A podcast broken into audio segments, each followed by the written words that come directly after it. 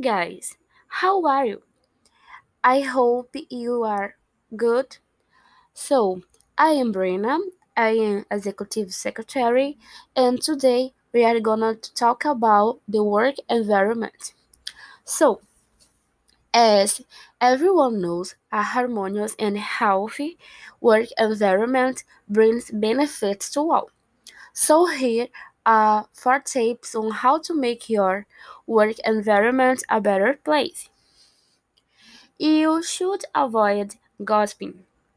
You must strive to work well as a team. You should offer help to your colleagues whenever someone needs. You must respect the personal space of each one. So it's it. Uh, I hope I have helped and you even enjoyed. I'll see you next time. Bye.